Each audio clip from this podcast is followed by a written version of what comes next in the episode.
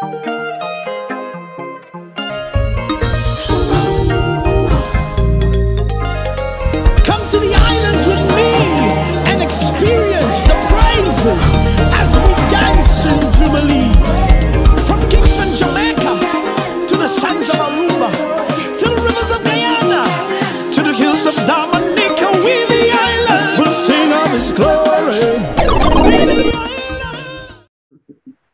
Hello, and welcome to this edition of Small Talk.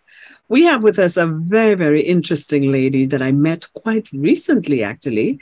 Uh, I met her in Ocala, and uh, just it's interesting. You have to be careful how you speak to people when you meet them because I, I heard two Trinidadian women speaking in Walmart, and I passed and I said, Hey, two Trinis in Wally World. And I went about my business. Well, the long and short of the story, I met this lady again in the airport and um, we struck up a friendship and it's been amazing. I just spent two wonderful weeks in my country and had an opportunity to meet her and her daughter. And uh, one of the things that i really loved about her was her story. You know everybody has a story. So today i would like to welcome Mrs. Darrell. Her name is Gabrielle, Gabrielle Darrell. And I uh, just want to say, say hi. Hi, hi everyone. it's nice being here. Thanks for having me, Jackie. Wonderful. And it's my pleasure and privilege to do so. Now, you have a story, Gabrielle. You have a story like I have never heard. Uh, and when I say never heard, there's so many people with different facets of their story.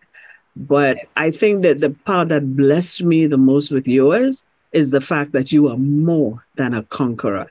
And I want you to tell us a little bit. Yeah, tell me a little bit about your story. I'm gonna just relax today and chill and just just have you share. Is that okay with you? All right. Quite okay. Excellent. Okay, well, I lost my mother to breast cancer, colon cancer, sorry, in 2002. Mm-hmm. And then my grandmother the same colon cancer in 2006, four years wow. later. Mm. So Actually, my mother had colon cancer before she had me. So she was in remission for about 33 years, right? So I knew that cancer was a part of our family. So then when I lost both of them four years apart, I got a little more serious about my health and that sort of thing. So in 2017, one day I was at the gym exercising and we were doing flies exercise. And I had become what my children call a junkie. So I, I always do a little extra more than everybody else. So while we would, because of the number of reps we were doing that day, the instructor said we should use three pound weights. That was a Monday afternoon. But being who I am, I used the five pound weights. So I was expecting muscle soreness. And when the soreness went on beyond two days, I got concerned. So then by Friday night, when it continued, it was a nagging pain on my left side. I decided to follow the pain and I found a lump in my breast. I'm a Seventh day Adventist. So the next day I went to church and the nurse at church, I had her feel the lump and the expression on her face was like, you need to go and get this checked out. Mm-hmm. So I went during the following week and got got tested I did an ultrasound, which was followed up by a biopsy. Mm, wow. And it proved that I had a carcinoma. So that was January of 2017. Mm. Shortly after I got that diagnosis, a friend of mine sent me a video by another Seventh Adventist lady in Jamaica who had breast cancer, and she decided she was not doing chemotherapy and radiation after her surgery. Mm. I decided I was not doing any surgery. That was January of 2017. And I changed my lifestyle and started using some herbs and ex- continued exercising. And then in December of 2017, my sister who lives in Virginia said I should come to her home and she'd take me to get retested, which I did. And when I was retested, it showed that I had a second lump. Oh, wow. Yes, the oncologist said to me, if you were my wife, I would tell you have surgery as soon as possible. Hmm. So I came home, and in February of 2018, I had a mastectomy of my left breast. And I decided that I was not going to do chemotherapy and radiation. Instead, I would follow a health program that the Seventh Adventist Church promotes called New Start. It's an acronym for nutrition, exercise, water, sunlight, temperance, air, rest, and most important, trust in God. And I became a vegan because I was already a vegetarian from 2015, but I was still eating fish. So I gave up fish and I have been a vegan since then. I've never done, like I said, chemotherapy and radiation. And on wow. the 5th of February this year, I would have celebrated my fifth, what I call my golden survival birthday. Five wow. years since the surgery, but it's actually six years since the diagnosis. Mm. And God has been amazingly good. Every day I get up, I give Him all the praise and glory for allowing me another day to live, mm. another day to be a testimony for Him. Um, I, I love encouraging other women to know that God is good. He is the life giver. So I know that I am here only because of Him and nothing that I have done, but only because by His grace. Amen. Wow. That is absolutely phenomenal. So you're saying back in 2018, you had a, a, a left uh, mastectomy on your left breast, correct? Yes. Yes. I mean, what what was that like? I mean, how how how do you translate that feeling of having, you know, a, an essential part of what you know of yourself as a woman to be removed from your body? like I said, from 2017, I didn't want to do any surgery. Mm. I, I thought I would just change my lifestyle and the cancer would go away. Right. But one of the things my sister said to me, and I didn't want to do the surgery, mm. she said, think of it as an intruder. If an mm. intruder comes into your house, right. would you allow the intruder to remain there? No. You would want to get rid of the intruder and then you want to protect yourself so that the intruder can't come back. Mm-hmm. So with that backdrop, I said, okay, I will do this surgery. And my approach to it was this is my chance for another chance at life. So if I have to lose a breast in order for God to give me another chance at life, mm. then that's the way it has to be. Mm, wow, that's powerful. Um, you mentioned the New Start program where you talk about nutrition, exercise, and what was the W for? Water. Water. is it sunshine? Sunlight. Yes. Sunlight. Temperance. Uh-huh. Temperance. Temperance. Mm-hmm. Air. Air. Rest. Rest. Rest. And trust in God. And trust in God. Wow, that's some some powerful um I want to say mantras that that you and, yes. and principles for life. You know, um, yes. new and and I love what it stands for. It's a new start. Yeah. Um, talk to someone like like recently, as of last week, to be honest, a friend of mine um, called me and she said that um, she had been given, as she called it, the C diagnosis. And I'm finding that um, the words the first words that you speak after a diagnosis or a prognosis is given to you is a pretty clear um, determination of what that outcome is going to be. She has refused to even utter the word. She has absolutely subjected herself right now to just obeying God's word and, and finding out how to eat, what to eat, just like you did you know so let's talk to someone who has just been diagnosed or someone who is recently going through that. What what are your thoughts and what are some of the things that encouraged you in your journey? First of all i would let them know that cancer is not a death sentence. Mm-hmm.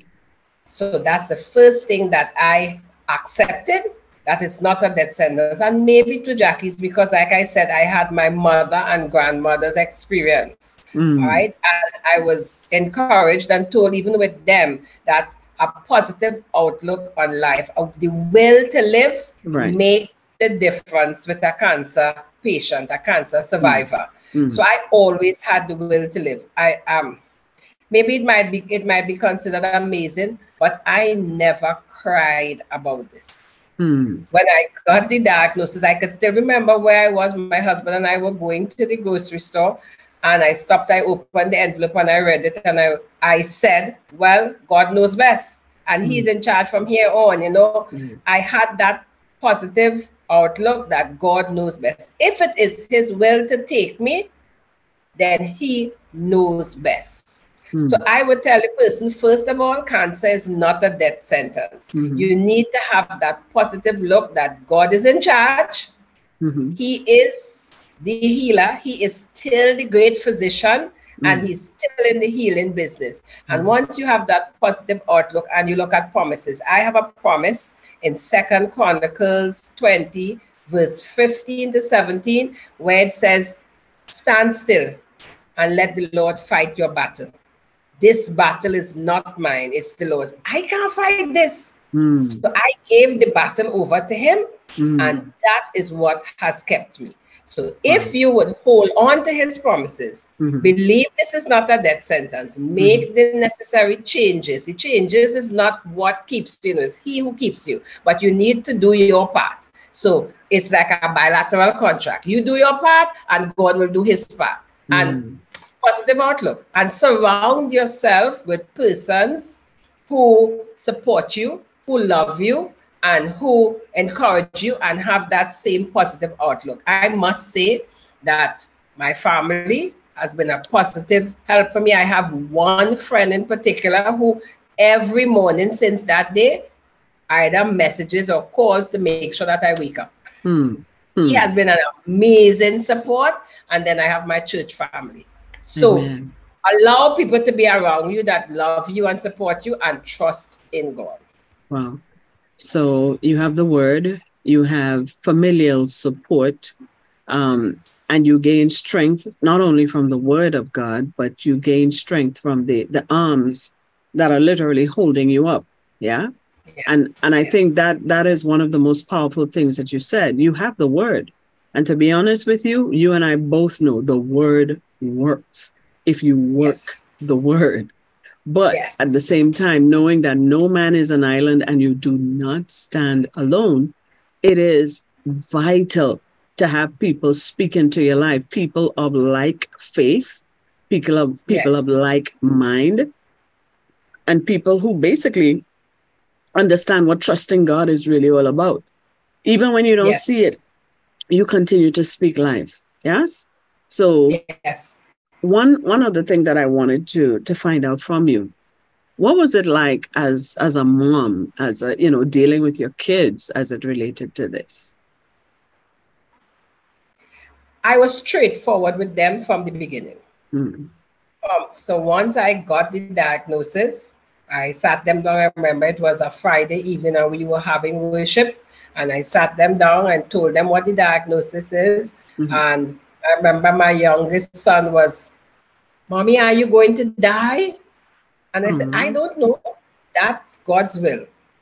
And they were sad and worried and scared, but I think they fed off of my energy mm, because they have never seen me sick and lie down, you know, lying out of it, I should say. When I Mm. had surgery, I had to bed rest. Mhm. But other than that, the energizer bunny junkie mommy that they knew continued being the same mommy, just without one breast. So I, they, they feed off of me. So because I remain positive and stuff, they feed off of me. I Mhm. must say though, I'm very careful. So anything that I see that I think might be a little different and off at my body, I make sure I go and find out what's going on. Right. That's powerful. Wow, you have um you have really been a blessing to us today. Um how difficult was it um as far as you know getting your the the image and and being able to fit clothes properly? How how how difficult was that um after surgery? Because you, you mentioned that took place in 2018. 18, yes. In 2018, when I did the surgery, my sister from Virginia came to be here with me Mhm. and she bought me a prosthetic insert. Oh, okay. And at that time, I was a lot smaller because I had lost a lot of weight. So I would use that. And as I got better, I Mhm. started to gain weight. So there were times that if you know and you look at me, you would see one side bigger than the other. and so certain clothes I couldn't wear because it was very obvious. If it's anything that's fitting, close fitting, you Mhm. would see it. Oh, okay. And then other times I would just say, so what? At least I'm alive. But I visited my sister in Ocala, as you told them, that's how we met. Mhm. And she took me to a lingerie store with a person who was also a survivor. Oh, So a lot more sensitive in how to fit you and stuff. I was actually there, unlike the first um, one I got where it was brought to me. I was actually there, so I was fitted to get the correct size and Mhm. stuff, so Mhm. that now I I look normal again. I love that because to be honest, I, I couldn't tell when you told me. I was like, really? Okay. I mean, she look she looks absolutely amazing, guys. I I I just um I take my hat off to this woman. I think she is a a paragon of strength, um, a pillar of um courage. Yeah. Um, and and I believe that uh, someone is being strengthened as they watch this interview. I believe that the word of life that's coming out of your mouth, the Zoe life of God, is is resonating through the airwaves. And uh, even as we speak today, um, Gabrielle, I want to say thank you so much for being who you are, um, unashamed and unafraid to come publicly and talk about this. Um, you know what could have been a really disastrous thing, but I, I, what I love about what has happened is you have used this not only to change your life, but to speak life to others yes. and and be a, you know not just a helping hand but be a um, a, a place of support as well for for other women mothers going through this and uh, when we're done with this i'm going to have a conversation with your your very lovely um, daughter who managed has managed to become a, a little gospel star in trinidad all by herself so um, if there's anything that you would like to volunteer before we wind this interview up, what is your takeaway from this? What is it that you want to share with the world? God is good. God is good. You know, I I can't stop saying how good he is and how merciful. What is what is grace? Unmerited favor. And that is what he has given me. And if he could do it for me, he could do it for anybody else. Wow. God is great. Well, thank you so very much, Gabrielle. I am just um, honored. It's a pleasure and a privilege to chat with you and with our small talk viewers. We just want to say thank you. I think you are a champion of champions. Continue to God, eat well, God. continue to work out, continue to look amazing. Okay. And uh, and just continue to strive and keep on with God. All right. We love you Amen. Amen. dearly. Thank you. Yes, you are so welcome. And small talk viewers, um, if you would like to get a hold of Gabrielle for some of her new start uh, fitness tips and you know whatever and recipes and stuff like that, feel free to email us at www.vetvnetwork.com. All right. Thank you so much, Gabrielle. God bless you. Welcome. God bless you too. Thank you so care. much. Bye bye. Okay, bye bye.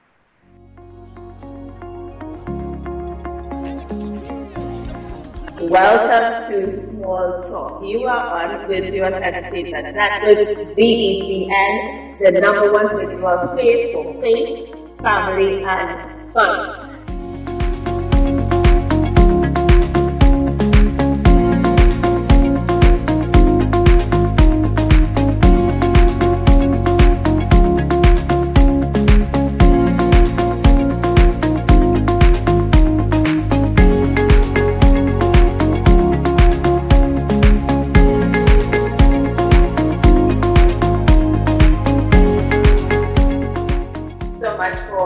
Looking on at this episode of Small Talk on Virtuous Entertainment Network. If you have not yet downloaded the app, I strongly encourage you to do that. Download the app. Please be sure to go to your respective app stores and rate our app because we want to take the messages that are on this network much further so that they can impact many, many more lives.